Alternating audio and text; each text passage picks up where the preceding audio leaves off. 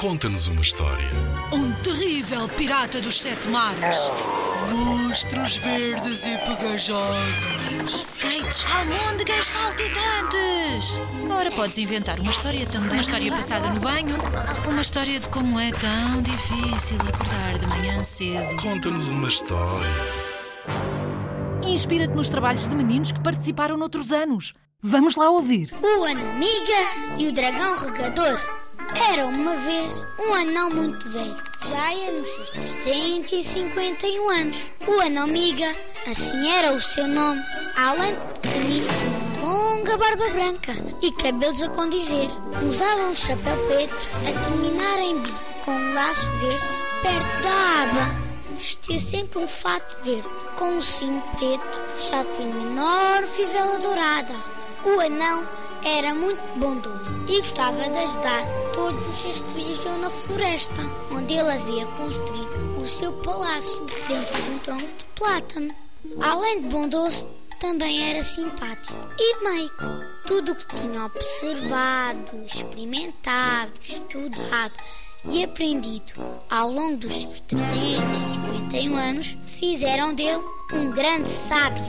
Por causa dessa sabedoria, os seres que viviam na floresta estavam sempre a pedir-lhe conselhos e a fazer-lhe perguntas. Bem sábio, onde é que eu poderei encontrar bananas? Perguntava o macaco Jeremias. Como é que eu faço para crescer um bocado e ficar da altura da minha namorada? Inquiriu o doente Zacarias. Uh, uh, qual será o melhor sítio para escavar em outra? Queria saber o cão Sebastião. Como é que eu posso tornar-me mais rápida? Perguntava a preguiça Clarissa. A todas estas perguntas, o anão respondia de forma rápida e assustada. Um dia, o anão amiga foi dar um passeio pela floresta e de repente, um rato muito aflito apareceu a correr na sua direção. Socorro! Socorro! Um gato anda atrás de mim para me caçar! Ajuda-me, bem sábio! Anda, vou levar-te para a minha casa. Lá ficas seguro. Os dois tornaram-se grandes amigos e o rato Paulinha ficou a viver no palácio do anão. Certo dia, meses mais tarde, o rato veio a correr em pânico e disse ao anão: Ai, ai, ai! Ai, ai, ai! Que grande desgraça, amiga! Que grande desgraça! Tens que ajudar! Tens que ajudar! Ai, ai, ai, ai, ai, ai, ai! Que foi? Que foi? Acalma-te, respira fundo e explica-me o que é que se passa. O rato Paulinha, já mais calmo, explicou. Um enorme dragão roxo provocou um incêndio na floresta. Todos os seus habitantes em perigo. Ai, ai, ai, ai, ai, ai, ai, ai.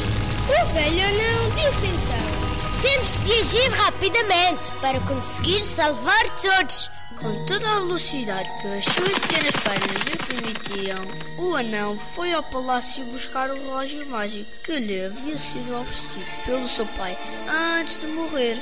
Quando alguém rodava os ponteiros do relógio para trás, ele tinha o poder de fazer recuar o tempo.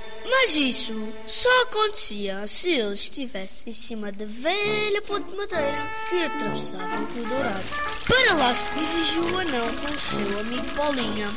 Miguel rodou os ponteiros do relógio para a esquerda e o tempo recuou para o momento anterior ao início do incêndio.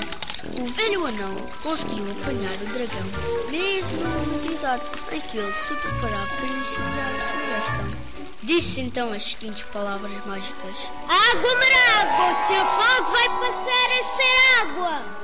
Nesse momento, o dragão abriu a sua grande bocarra para cuspir fogo, mas, para sua grande surpresa, o que saiu foi água. A partir desse dia, a floresta não correu mais perigo de incêndio, porque o dragão passou a cuspir água em vez de fogo.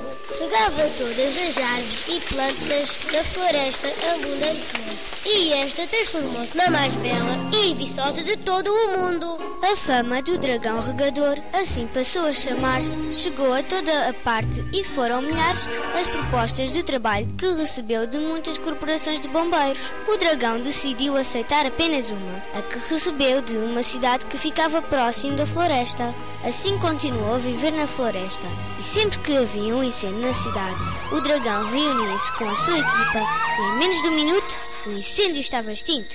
Todos viveram felizes para sempre e uma estátua foi erguida em honra do dragão regador.